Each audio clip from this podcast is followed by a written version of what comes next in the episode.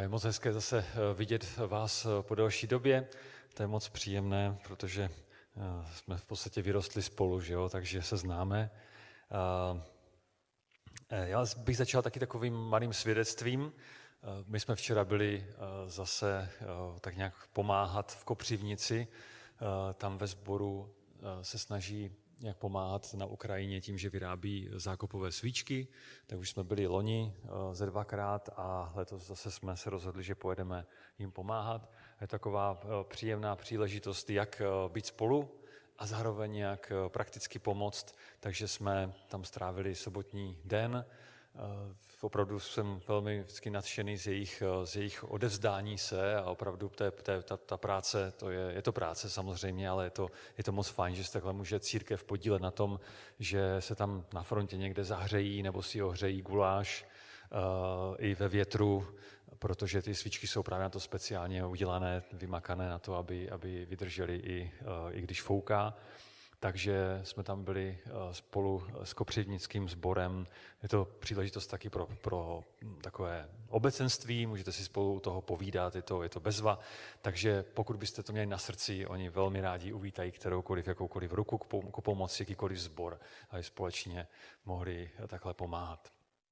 Tak eh, jinak jsem moc rád, že tady můžu stát. Ještě vlastně musím za Ivanku vám poděkovat všem, kteří odebíráte časopis Život v Kristu. Eh, a poprosit, kteří ještě neodebírají, aby odebírali, protože to stojí za to.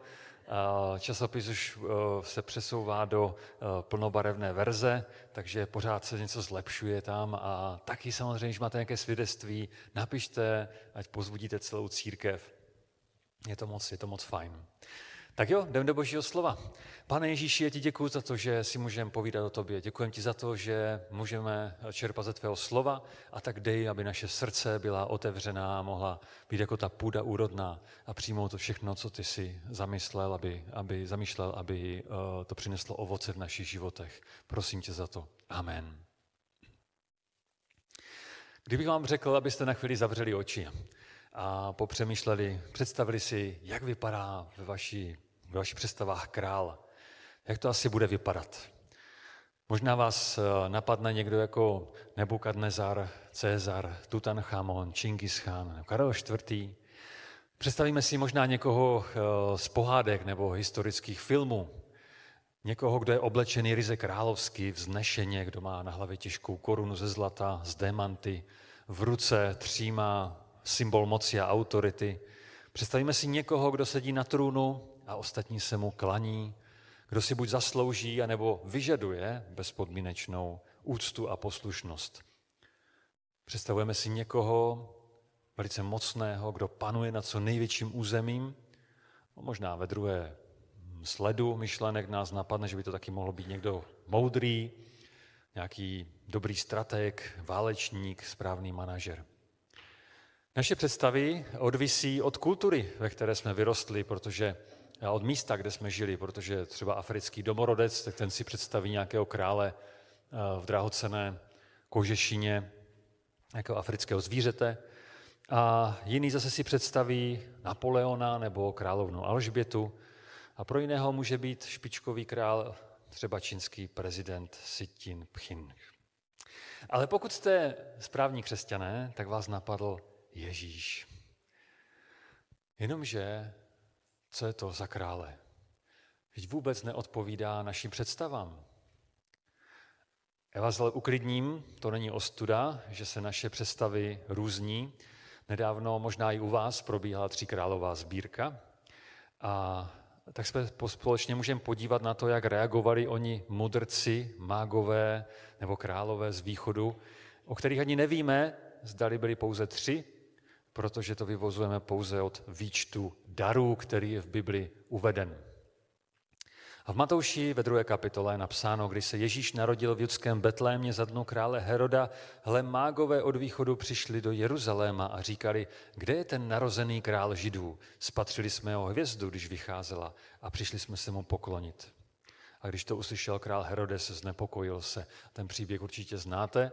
Ale vidíte, že i ti mágové očekávali, že když se narodí ten král židů, tak ho určitě najdou v Jeruzalémě a pravděpodobně i v královském paláci. Divíme se?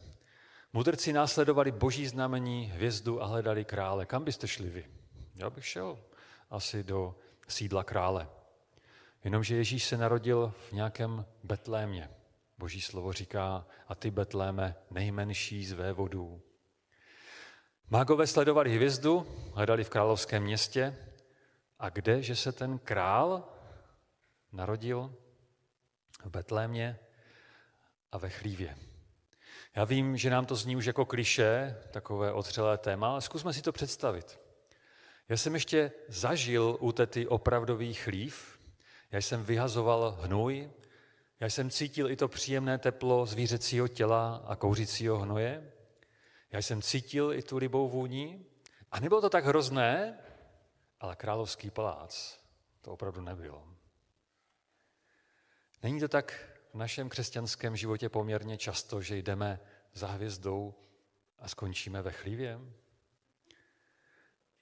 A tam je nějaké řvoucí mimino, o kterém máme věřit, že to je král židů.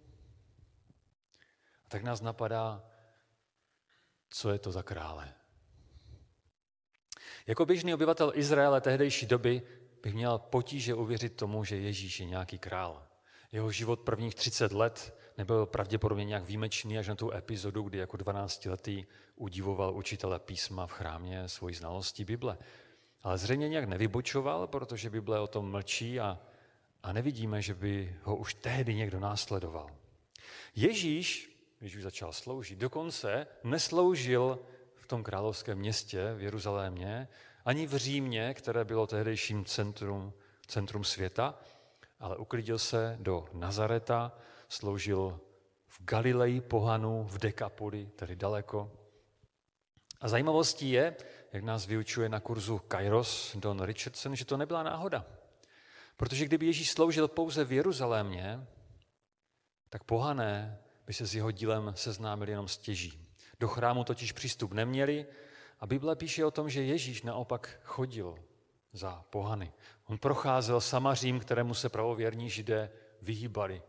A tam se věnoval i těm, kteří toužili, žiznili a hledali, ale nepatřili mezi ty pravověrné. Sloužil synoferičance, mnohým dalším pohanům a tak vidíme, že už během své služby myslel na to, že spasení je pro všechny. A to taky nezapadlo do tehdejšího očekávání. A s kým se Ježíš setkával? No, v žádném případě to nebyla smetánka tehdejší společnosti. Ježíš šel k obyčejným lidem a nejenom to, on šel i za těmi, kteří byli na okraji společnosti. Co je to za krále? To, že se král věnuje chudým, to tak akorát známe z pohádek. Jeho služba neodpovídala představě o vládě krále a jeho rodina ho považovala při nejmenším za podivína. Až přece jenom jednou ho přišli uctít možná davy. A to bylo tehdy, když Ježíš výjíždí do Jeruzaléma. A mnozí volají Hosana, synu Davidovu a prostírají své pláště na zem. A pak si řeknou, a to je nějaký omyl, protože tento král nejede v nějakém královském koni a průvodu a na oslátku. A víte, kdo ho oslavuje? Děti a kojenci. Pche, se přijel ujmout vlády, to on porazí Římany? Co je to za krále? A jak probíhala korunovace? Kdo jste sledovali korunovaci prince Charlese, dneska krále, Karla, tak to bylo malinko odlišné, že? V Markovi v 15. kapitole je napsáno, oblékli mu purpur, upletli trnový věnec a nasadili mu jej a začali ho zdravit. Buď zdrav, králi židů. A byli ho po hlavě rákosovou holí a plivali na něj. Poklekali a klaněli se mu. Na místo několika kilové zlaté koruny s drahokami dostal korunu strní. A pak, pak ho vyvedli za to královské město, kde měl královat, mimo, jako zločince, prokletého, a vyvýšili ho tak, že ho přibyli na kříž a na kopci. Ať je to dobře vidět. Co je to za krále? A lidé se nás mohou legitimně ptát, toto je tvůj král? Toto je tvůj král? To je opravdu divný král, protože když ho měříme těmi lidskými představami podle svých měřítek, tak je to divný král. Ale pojďme se podívat do Božího slova, jak se na něj dívá Bůh.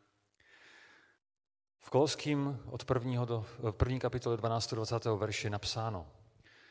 Tam se modlí apoštol Pavel, abychom vzdávali díky Bohu a Otci, který nás učinil způsobilými k účasti na podílu svatých ve světle. On nás vysvobodil z pravomoci temnoty a přenesl do království syna své lásky. V němž máme skrze jeho krev vykoupení, odpuštění hříchů.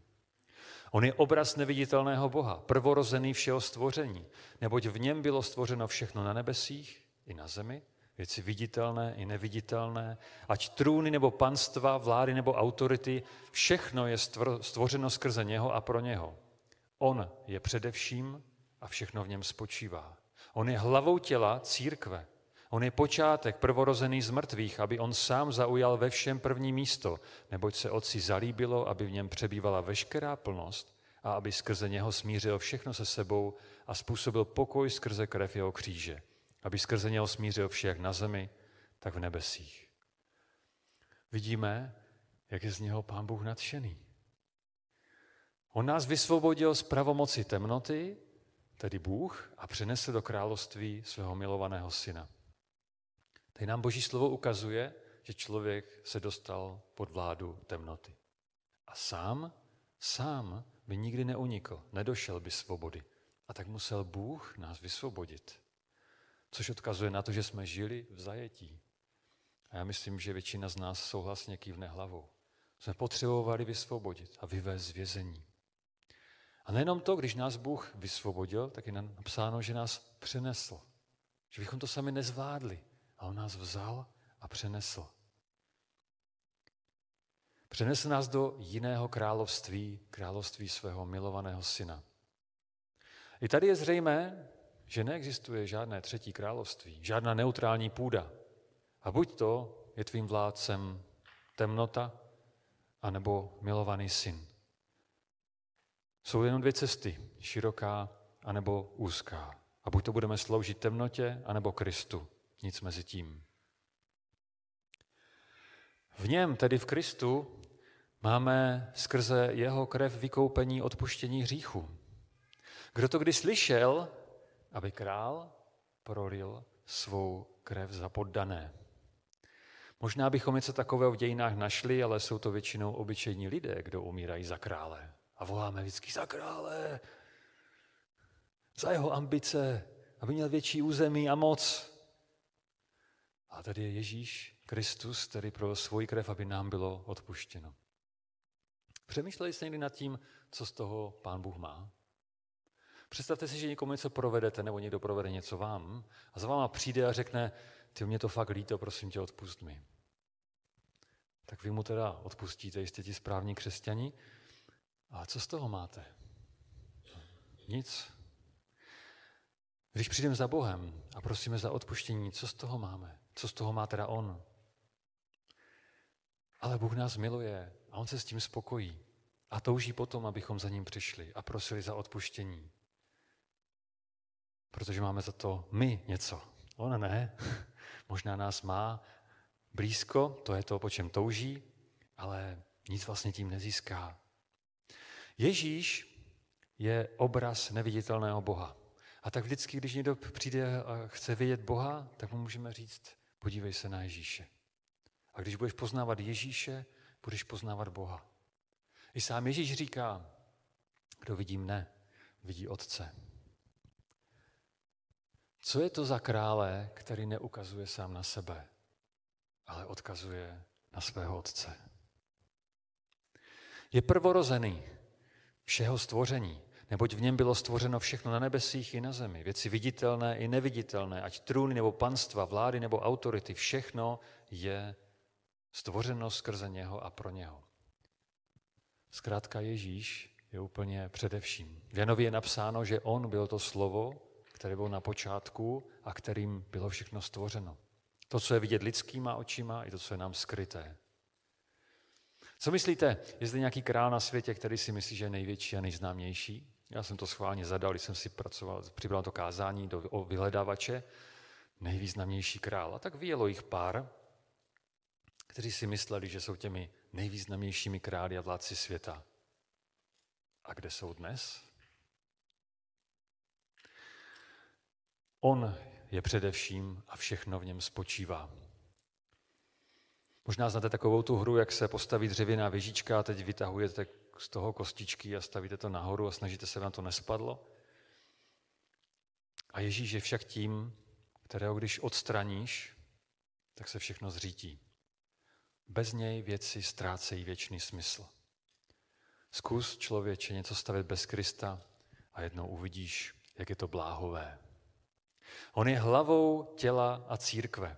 Bratře, sestro, jsi částí krále.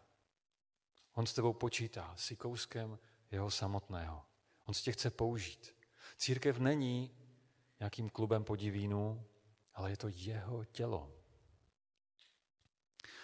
On je počátek prvorozený z mrtvých. Ani smrt na něj nemá. Můžeš být zde na zemi, jak jsem zmínil před chvílí, geniální král a vládce. Ale jednou přijde konec a smrt. A když je dobře, tak tě jako krále pohřbí a budeš mít hrob třeba jako to ten chamon. Pokud teda nepřijdou zloději a nevykradou ti to zlato, co tam máš nastřadané. Ale v každém případě smrt je pro tebe konec. A ne tak pro Ježíše. On smrt porazil. Pro nás. Pro nás. Aby on sám zaujal ve všem první místo, neboť se otci zalíbilo, aby v něm přebývala veškerá plnost a aby skrze něho smířil všechno se sebou a způsobil pokoj skrze krev jeho kříže. Akorát to není nikde vidět, že by Ježíš byl první a nade všemi. To je divné, že? Ještě jeden šokující obraz z Bible vám ukážu, protože ve zjevení ve třetí kapitole je napsáno hle, stojím u dveří a tluču. Kdo by uslyšel můj hlas a otevřel dveře, k tomu vejdu a budu s ním večeřet a on se mnou. Prosím vás, co je to za krále, který stojí u dveří a klepe? My asi víme, jak přichází král. Buď ho dobrovolně vítají a dlouho se na návštěvu připravují a chystají to nejlepší, anebo přichází vojsko a cestu pro krále nekompromisně snědná.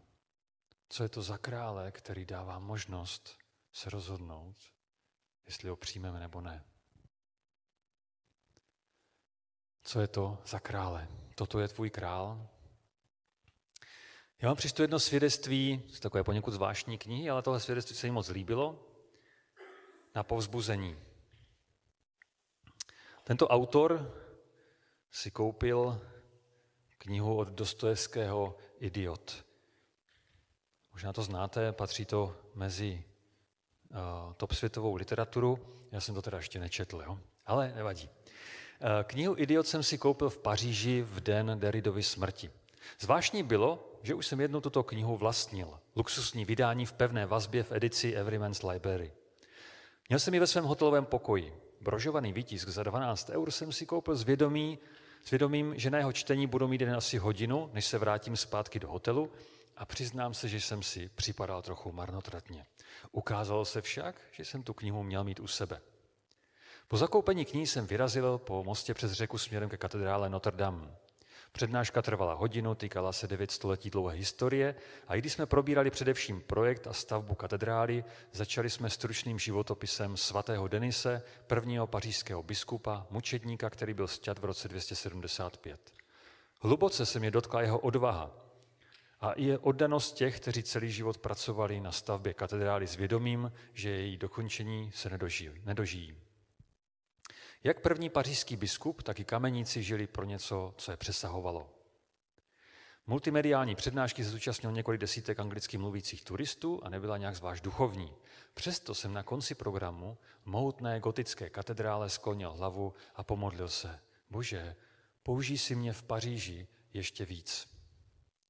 Po odchodu z Notre Dame jsem nasedl na vlak a pokračoval ve čtení Idiota.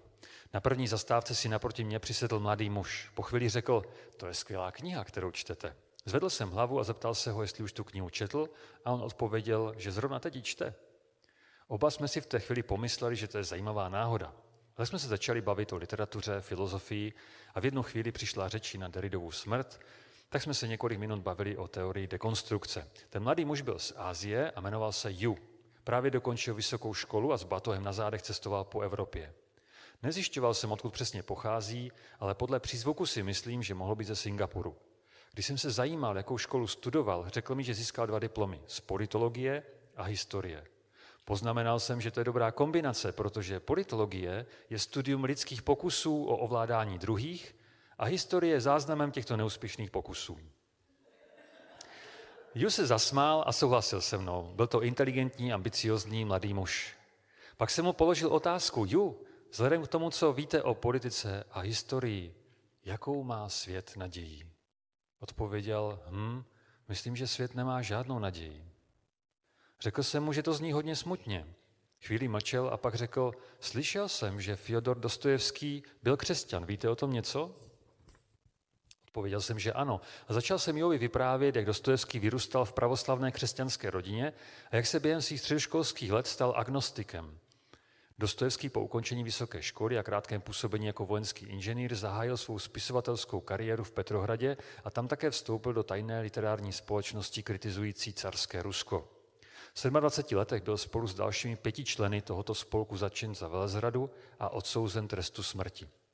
Po osmi měsících věznění byl mladý spisovatel se svými společníky převezen z Petropavlovské pevnosti na Semionovské popraviště, kde měl být popraven. Car Mikuláš jak rozsudek změnil, ale nařídil, aby odsouzeným byla milost oznámena až na poslední chvíli. Odsouzené vězně odvedli na místo, zavázali jim oči Přivázali ke kůlům před popravčí četu a těsně před vydáním povelu k palbě přicválil jezdec na koni a oznámil, že car zmírnil trest na čtyři roky nucených prací ve vyhnanství na Sibiři. To je milost, že? Dostojevský byl spoután řetězí a na nekrytých sáních musel absolvovat třeskuté mrazu 3000 km dlouhou cestu do zajateckého tábora v Omsku. Cestou do tohoto krutého vězení, které později nazval mrtvým domovem, dostal od jedné ženy výtisk evangelií. Během čtyř let vyhnanství to byla jediná kniha, kterou měl tento velmi vzdělaný muž k dispozici. Evangelia popisující život Ježíše Krista četl stále dokola. Nejraději měl Janovo evangelium. Tuto hodně opotřebovanou knihu jsem viděl v Dostojevského muzeu v Petrohradě. Dostojevský ve vězení uvěřil, že Ježíš Kristus je skutečným spasitelem světa. Stejně jako Aleksandr Solženicin o sto let později. Tento příběh jsem vyprávěl Jovi ve vlaku v Paříži. Když se Ju dozvěděl o Dostojevského víře v Krista, zeptal se, a co vlastně děláte? Jsem pastor. Jua to překvapilo. Po chvíli hlubavého ticha se naklonil blíž a zašeptal. Rád bych vám něco řekl. Vyrůstal jsem v křesťanské rodině, ale na střední škole jsem se stal ateistou. A dnes jsem šel do Notre Dame, protože jsem si chtěl prohlédnout gotickou architekturu. Nechtěl jsem se modlit, ale když jsem vešel dovnitř a uviděl tu krásu, došlo mi, že jsem se mýlil. Vím, že Bůh existuje. Zkoušel jsem se tam modlit. Snažil jsem se Bohu říct, že je mi to líto, ale myslím, že Bůh mou modlibu neslyšel, protože jsem od něj před lety odešel. Ju, něco vám řeknu. Bůh vaši modlibu slyšel. Také jsem byl v Notre Dame a také jsem se tam modlil. Modlil jsem se, aby se mě Bůh v Paříži použil a Bůh slyšel obě naše modlitby a právě ten na ně odpovídá.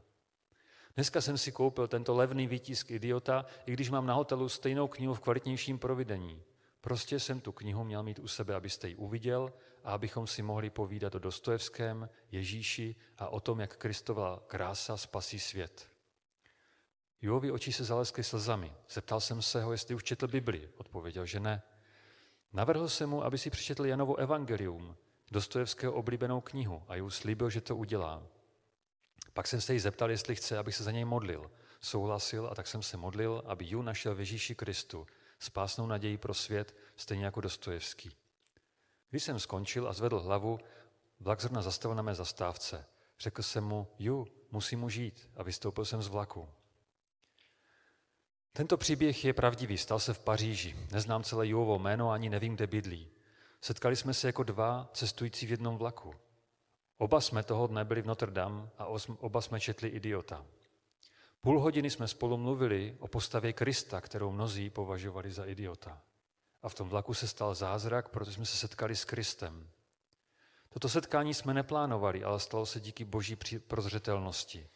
Ježíš totiž řekl, neboť kdekoliv se zhromáždí dva nebo tři v mém jménu, tam jsem já uprostřed nich. Ano, nepochybuji o tom, že v tom pařížském vlaku byl Ježíš s Juem i se mnou. Co je to za krále, ten Ježíš? Je to král, který neodpovídá mým lidským představám. A víte, že jsem rád? Jsem nadšený, že Ježíš daleko sáhle představuje, přesahuje moje představy a výmysly. Já nechci mít řecké bůžky, kteří se chovali tak hrozně jako ti sami lidé, kteří jim přisuzovali lidské vlastnosti. Zkrátka Ježíše nevymyslíš. Žádný člověk nemohl Ježíše vymyslet. Pro lidi blázen, slaboch, vyděděnec, prokletý vyvrhel, který dokonce žádá o svolení, jestli ho pustíme do života. Co to je za krále?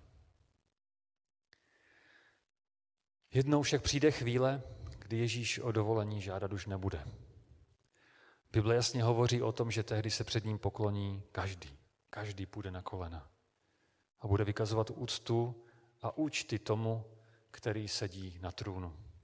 Ve zjevení ve 20. kapitole napsáno a uviděl jsem veliký bílý trůn a toho, kdo na něm seděl. Před jeho tváří zmizela země i nebe a jejich místo už více nebylo. A uviděl jsem mrtvé, velké i malé, jak stojí před trůnem a byly otevřeny knihy. Byla otevřena i jiná kniha, to je kniha života. A mrtví byli souzeni podle svých skutků zapsaných v těch knihách. A já jsem vděčný za to, že já už teď můžu vyznávat, že Ježíš je můj král. Že Ježíš je krásný. Miluju ho, i když vím, že slabě. A že je hoden, abych ho miloval víc. Ale jsem mu tak vděčný, že právě on je mým králem. Já bych poprosil, bychom na závěr mohli pustit video, které určitě už jste viděli, ale přesto je vypovídající.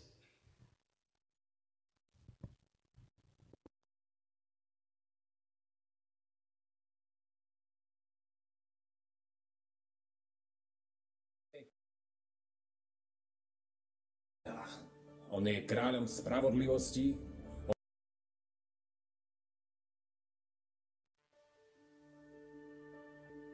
Biblia hovorí, môj kráľ je kráľom Židov. On je kráľ Izraela. On je kráľom spravodlivosti. On je kráľ vekov. On je kráľ nebies. On je kráľom slávy. Král kráľov a pán pánov. Toto je môj kráľ.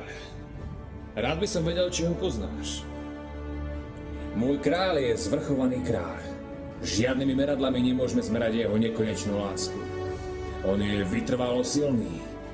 On je výhradne úprimný. On je navždy nemenný. On je neustále milostivý. On je majestátne mocný. On je nestranne milosrdný. Poznáš ho? On je najväčším fenoménom, ktorý prekročil horizont tohto sveta. On je Boží syn. On je záchrancom hriešných. On je centrom civilizácie. On je jedinečný. On je príkladom. On je najvyššou ideou v literatúre. On je najväčšou osobnosťou vo filozofii. On je základnou doktrínou pravej teológie. On jediný je oprávnený byť dostatočným spasiteľom. Zaujímalo by ma, či ho poznáš ty. On dáva silu slabým. On je tu pre pokúšaných a unavených. On má súcit a zachraňuje. On posilňuje a podopiera. On ochraňuje a vedie. On uzdravuje chorých. On lieči malomocných. On odpúšťa hriechy hriešnikom a dlhy dlžníkom. On oslobodzuje zajadcov. On sa zastáva slabých. On žehná mladým. On slúži nešťastným. On si ctí starších. On odmenuje vytrvalých a obnovuje vyprahnutých. Pýtam sa, poznáš ho? On je kľúčom poznania. On je prameňom múdrosti. On je dverami k oslobodeniu. On je chodníkom k pokoju. On je cestou k spravodlivosti. On je cestou k svetosti. On je vchodom do slávy. Poznáš ho? Pretože jeho život je neporovnateľný. Jeho láskavosť je neobmedzená. Jeho milosť je väčší. Jeho láska je nemenná. Jeho slovo stačí. Jeho milosť postačuje. Jeho vláda je spravodlivá. Jeho jarmo je príjemné a jeho bremeno je ľahké. Prijal by som si, aby som ťa vedel lepšie opísať, ale...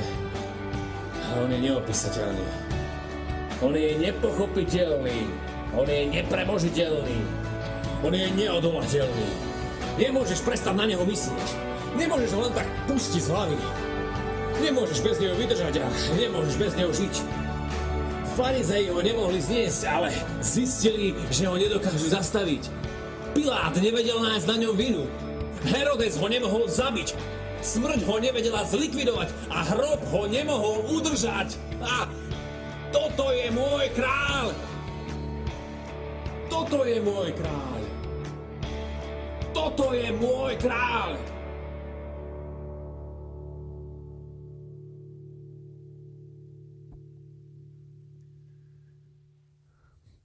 Toto je můj král.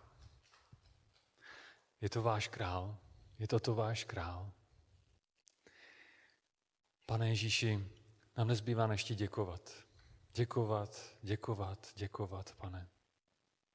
Jsme vděční za to, že jsi naším králem, že jsi nás vzal do svého království, že jsi nás přenesl, pane, že jsi nás zachránil. Děkuji, že jsme se s tebou mohli setkat. Ježíši, Ježíši, toto je můj král, Ježíš Kristus. Tak vám žehnám, aby tenhle nepopsatelný Bůh, nepopsatelný Ježíš byl králem vašich životů. Vašeho vstávání, uléhání, vašeho přemýšlení, vašeho odpočinku, vaší práce. Ať Ježíš je králem a pánem, otáž do zed vašich životů. Amen.